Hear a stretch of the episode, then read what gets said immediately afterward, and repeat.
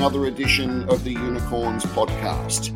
This is a podcast series featuring business leaders, motivators, innovators, and general go getters. Joel Hardy is my guest today on the Unicorns. Joel is the CEO and co founder of Cymra Life Sciences. Cymra is a medicinal cannabis business with a focus on supportive therapeutic care, and it's hoping to IPO on the ASX later this year. Joel, welcome to the program. Thanks, Justin. Thanks for having me. Joel, let's get started. Tell us about Cymra. Yeah, so Cymra is um, Australia's only ODC permitted, permitted cannabis genetics company. So our plan is to develop and commercialize genetic IP and services in amongst Australian cultivators of medical cannabis. And then on top of that, as you mentioned, we're trying to leverage our IP and genetic assets to then build a suite of pharmaceutical products, but also register a product for the global chronic pain market. Okay, so tell us about your journey to founding Cymra.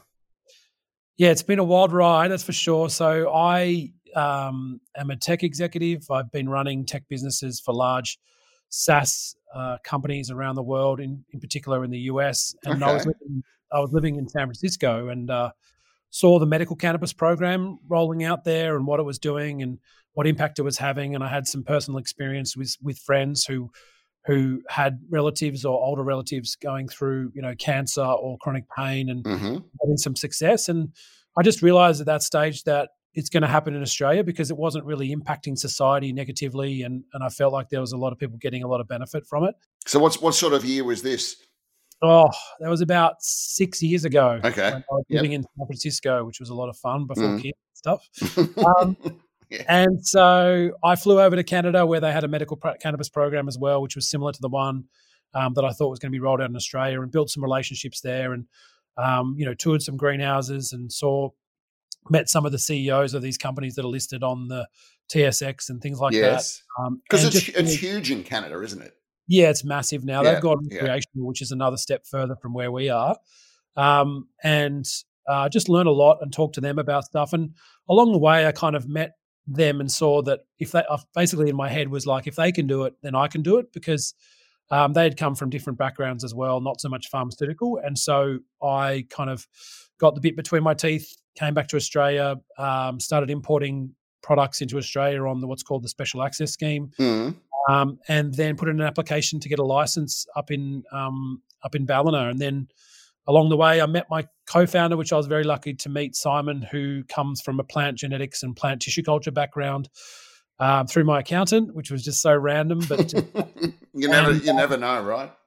You don't, you don't, and I think this has been luck. My my luck has been pretty good with meeting people, but um, and then we built the company for, for four years, and, and finally we've got our permit to grow, cultivate, and manufacture uh, medicinal cannabis in Australia, which means we can sell to anyone in the world now, um, which is a a long achievement, but one that I'm pretty proud of. So, if we go back, so before Cymra, you you said you're a, a tech executive. What were you actually What were you actually doing? Yeah, so my specialization um, as I left the business was about starting up new uh, divisions within a business. Mm-hmm. So I started at um, a division in SurveyMonkey um, around market intelligence and market research that was mainly targeted at consumer um, consumer insights businesses or um, actually hedge funds that wanted to get sort of a read on the market about certain products. Mm-hmm. And then I also was the head of Asia Pacific for a company called New Relic, which was an application performance monitoring tool. So typically managing like uh, up to 100 people and then you know revenues of sort of thirty million dollars of um, recurring revenue. Okay, and so what was it that, that what was the spark that made you think, okay, I've I've done this, I've you know I've I've been a, an executive in you know San Francisco in tech, and now it's time to try something else. I think ultimately my dad ran his own business, and I always had it in the back of my own head that I, you know, wanted to potentially run my own business okay. one day. Yeah, yeah. And um, and and I, the other thing was I, I felt like I was a little sick of making other people money uh, rather, than, yeah. than myself. So with all the hard work I was putting in and the hours, you know, with the running these businesses, because you still have to work, you know, sixty hours a week, and um, whereas with your own business, you still work sixty hours a week, but at least it's your hours, you know. So. Mm.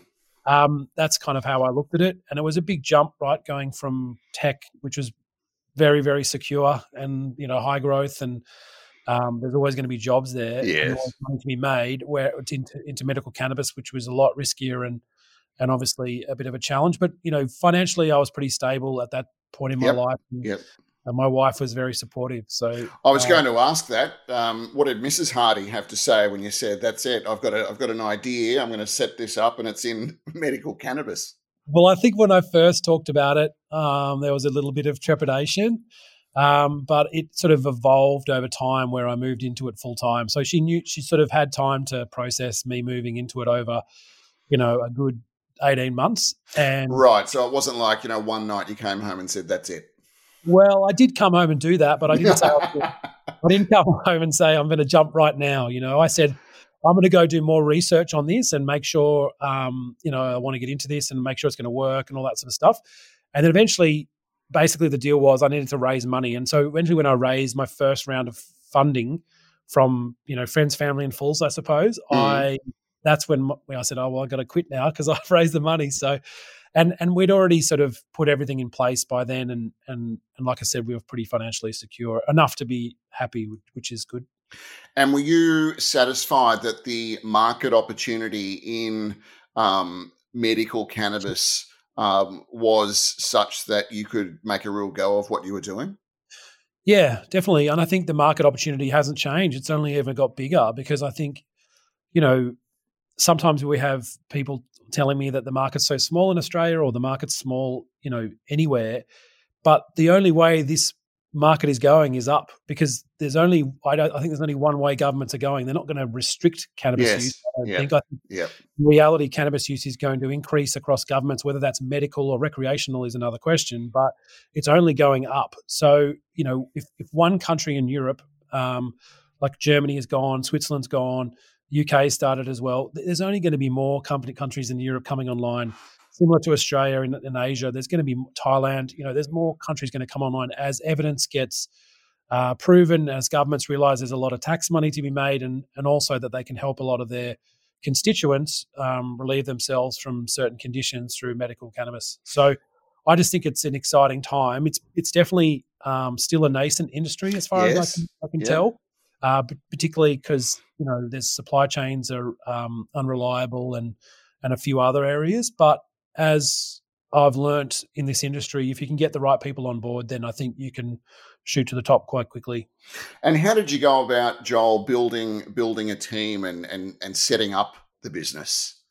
Yeah, so I'm a big believer in um, people because people are the business, um, yep. and I think I knew being a tech executive how to recruit and train people, but I and I knew I was kind of a general manager, mm-hmm. um, and and pretty good at business development and, and, sales, I suppose. So I sort of focused on that, and then tried to hire the people in the special speciality areas that I uh, was weak at. Right. So from the plant side of things, Simon, my co-founder, who's basically uh, when you know, we're business partners, he runs the whole plant side of things, like all the decisions around plants, genetics, um, extraction, that sort of stuff. He's more involved in. Um, obviously, I'm across it all, but he makes really all the sort of scientific decisions there, and okay. we've hired a bunch of scientists and and also um, specialists in that area. But then on the board, I've got um, the ex CEO and uh, of Alphapharm, which was the largest generics business in Australia for a period there. Yes, he was the ex CEO of Asia Pacific for Pfizer, John Montgomery. So he's got 40 years of pharmaceuticals experience. Um, I've got the ex CEOs of, of Blackmores, Richard Henfrey. So he's bring, brought a nutraceutical and and actually um, natural plant extraction experience because yes. he um, runs a company called Quintus now.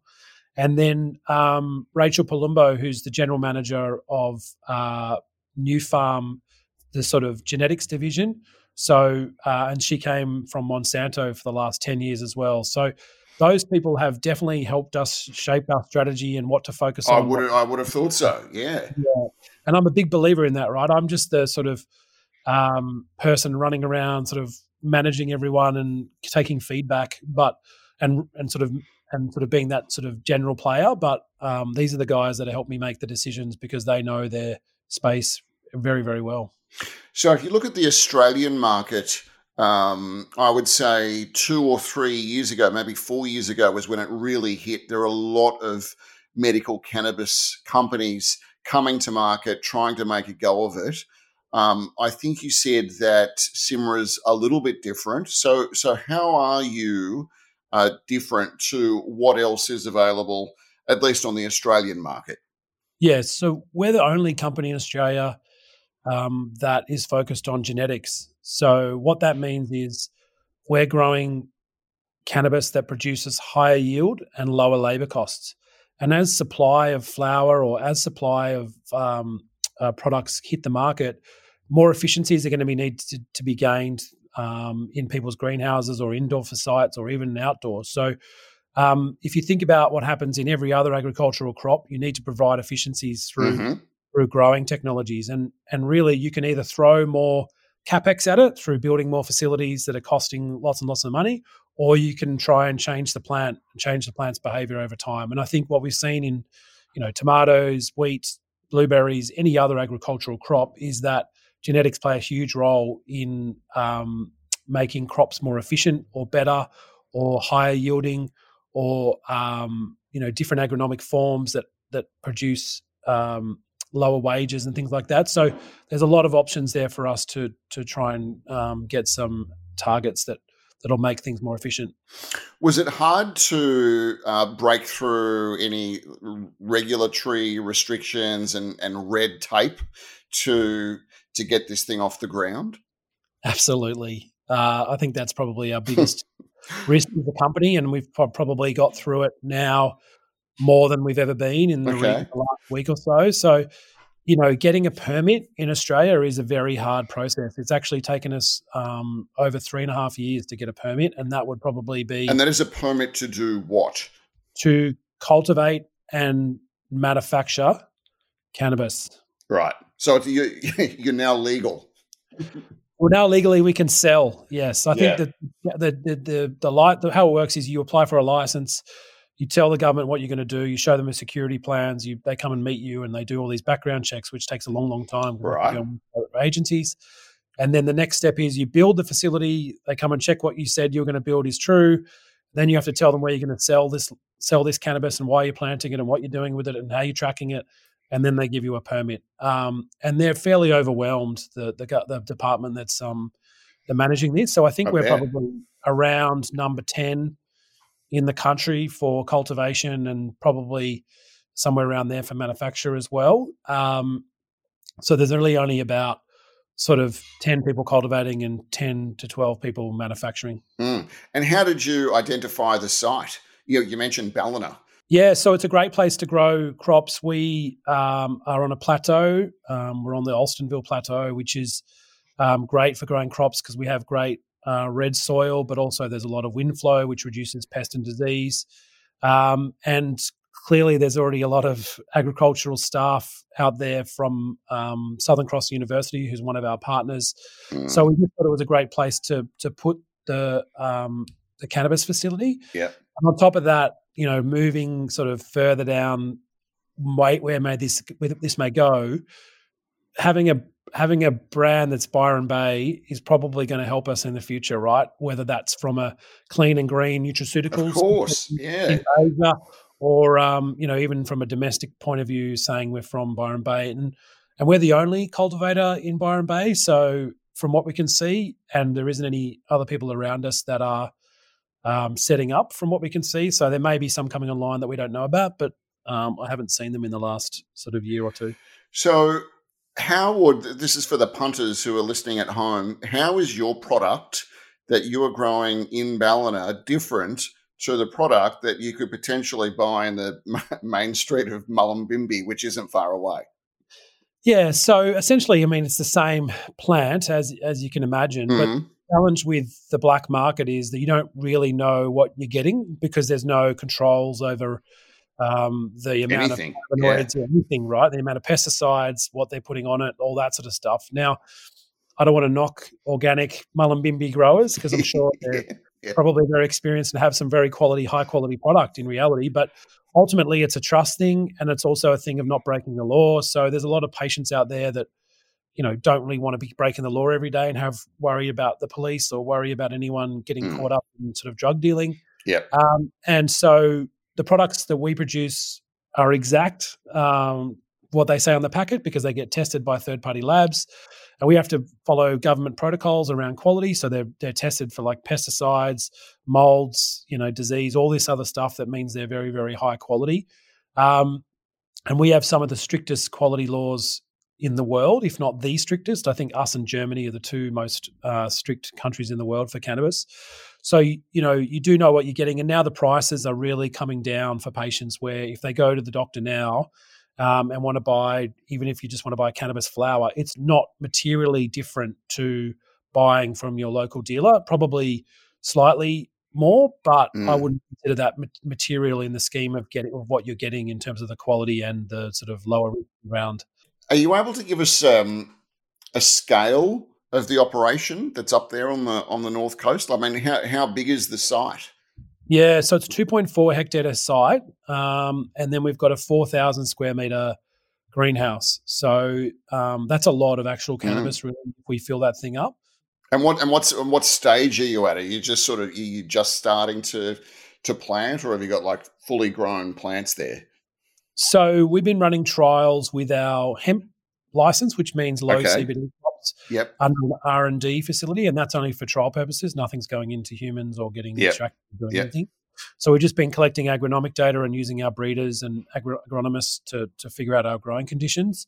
Um, but we have a lab on there, which is basically stage one. So that lab is going to hold our first cannabis crop, which is going to be indoor. Um, and then that allows us to do tissue culture, uh, which is micropropagation, um, and allows us to do a little bit of extraction and as well as drying and a few other things in the in the facility. And that's mm-hmm. been approved by the ODC for for stage one. We've also raised money for stage two, which is going to complete around mid August, mid to late August, and that will be the completion of the 4,000 square meter greenhouse, um, some more site works. So ability to um, move things around the site a lot easier, um, and therefore the, the production capability of that site would dramatically increase. And so, Joel, what's the, what's the workflow uh, of the product on the site? Obviously, it's it's grown to a you know a certain length, whatever it is. Um, what what actually happens to it then to eventually get it to market in a product that consumers uh, can use? So it depends on the products, I suppose, because there is products for just pure flower where you can vaporize it, but okay. ultimately you grow it, um, which takes about two to three months, depending on the strain. You harvest it, you, and then you would um, dry it, potentially trim it after drying or trim it before drying, depending on people's processes. Mm-hmm. Uh, once it's dried, um, then um, it would go through potentially extraction um, into what's called an active pharmaceutical ingredient. So they're extracting the THC and the CBD, which are the actives in cannabis. THC is the one that makes you high, I suppose, but yep. also has a lot of analgesic, so very good for pain. And then CBD is more um, anti-anxiety um, and anti-inflammatory, from what I've seen from the evidence. Um, and that you extract those compounds, and you can put them into an oil, a gummy, a vape, whatever you need to, and then they're packaged up and formulated. So formulated means um, you put five milligrams, which is a very small amount of THC, and, and 10 milligrams of CBD together, and you formulate that in a dose form, and then you put that on a uh, into a package, and then it's sent to a um, distribution center, and then a pharmacy orders it when the doctor prescribes it. So you can either get that in, you know, an oil, a tincture, a capsule, um, there's even vapes out there now, as well as a finished flower products for you to be able to vaporize. So, if you look at the local Australian market, what are the current restrictions on cannabis products? Ultimately, they have to be um, GMP, which is good manufacturing practice, because we have very high standards. Okay. Yep. And so that's from a quality point of view, from the from the uh, producer's side of things. But then ultimately, I think you're asking also is what are the restrictions on whether you can be prescribed? Yes. And the answer is that if you have chronic pain, clinical anxiety, PTSD, cancer, and a few other conditions um, like fibromyalgia and other conditions that I would call like very unfortunate decisions. Not, I mean, um, conditions, yes, then you can get prescribed cannabis. But it's worth seeing your doctor or your specialist if you are one of those people, uh, or you know someone along the lines. It's becoming a lot easier to get medical cannabis because, as an example, opiates are very much restricted now, and um, you know that's one of our core values is to try and remove the opiate opiate addiction from the yeah, world. Yeah, I know a big big statement, but um, you know opiates are pretty nasty in terms of addiction and mm. long side effects. They're probably pretty good for acute pain, which is basically when you have a small an injury or you have an operation. That's fine, but I think long term chronic uh, conditions should not be treated by opiates, and even the government agrees, and so does all the data. Right, we've seen the addiction issues around the world, so. Um, if you if you are taking opiates or people are taking opiates for their conditions long term, then cannabis is potentially a viable option. But there needs to be a lot more uh, research done, which is what we're planning to do. So, if I went to see my local GP and had whatever symptoms um, that were uh, relevant, um, do those medical officers need to have a, a special tick or anything to be able to prescribe? Um, products with um, medicinal cannabis in them? No, any any GP. Any GP, right? Yeah, but that doesn't mean every GP will. okay. So there's obviously more conservative GPs, and then there's ones that are a little bit more open to sort of cannabis. So um, if you if your GP potentially says no, you can go to what's called a clinic, which is a specialized sort of medical cannabis clinic, and they uh, are much more aware of how to prescribe cannabis and what it can be used for, and, and managing your um, dosage and managing your products and engaging with you a lot a lot more. So it is more of a full service um, system mm. than, than, a GP. But um, the other option is GP. Some GPs are what's called authorized prescribers. So if they've prescribed medical cannabis before and they um, see it as useful for a specific condition, then the TGA gives them an exemption and they're allowed to just prescribe whenever they want. If it's the first time they prescribe, they need to go fill in a bunch of forms, which is a little annoying for a GP because yeah, they want as many people as possible. But it's just the reality of uh, uh, what's called a un, unregistered drug, where it's not on the T, not on the PDS. And then if I've um, Joel got a script from my GP for a product uh, that they have um, prescribed and recommended, I, I, presume I can't just go to my regular pharmacy to get that product. Do I have to? How do I? How do I get my hands on whatever the product that they've recommended? No, you can go to your regular pharmacy and get mm. cannabis. So now it's. But would they would, would, they generally have it in stock? Or uh, no, it takes a couple of days. It's um. They order it in some. Yeah, they order it. Okay. It okay. Take two or three days, depending on where you are. If you're in uh, metro area, probably quite quick. Um, so yeah, it's basically just like any other drug now. Um, you know, if you'd asked me this three years ago whether we would have this, this system and it would be operating to the level it is now, I would have probably laughed at you uh, knowing where it was three years ago. But now, mm. um, distributors and uh, pharmacies and uh, clinics have really sort of um, operationalized everything, and things are happening a lot quicker. Whereas before, there was a lot of complaints about being access getting access to products and all that sort of stuff. It's so hard, yeah. Yeah, the majority of the stuff that's that's gone away. It's now just better education for doctors and better education for patients, and um, you know, there's a lot of cost that goes into getting these products to market that's not involved with the producers actually. Um, but as we start to see more domestic operators, I think, coming online, we will, like ourselves, you know, the price of these products will come down as the as the scale goes up because that's how all medicines and, and even agriculture work. And are you finding that um, there, there's more pickup in the in the Australian market with more GPs uh, and medical professionals understanding the, the, the potential benefits of of the treatment? Yeah, if you just look at the pure raw numbers from the government that sort of reports sort of three months um, behind, it's it's increasing rapidly. So mm. I think ten percent growth month over month. So every year, the number of prescriptions of cannabis is doubling. Mm. So mm. that's a lot, right? I think 110,000 last year. So it's going to be 200,000 this year, which is a lot of prescriptions if you think they usually last about three months to six months sometimes. Um, so, yeah, I mean, what's what's actually happening now, from what I can see, and from what the consultants and analysts are telling me, is people who have taken this, what the government would have considered recreationally, as in they've been buying it illegally because they have an issue, a medical issue, then they couldn't go to their doctor before. Yep, yep. Now switching in from the black market to the um, to the green market, right to the legal market, because of the the green market, consistent supply, uh, consistent product, uh, high quality, and you know the cost isn't as isn't as um, overbearing as it used to be. So it's really happening at a rapid rate now, particularly when it comes to flower, which I would have not for I didn't foresee really as a as being in this industry. I thought flower may be against what the doctors may prescribe, but now um, I think you know if, if you're thinking about it from a government's perspective, they're probably happier that people are buying this legally. Of course, of course, illegally, and then they can the doctors can control what's going on.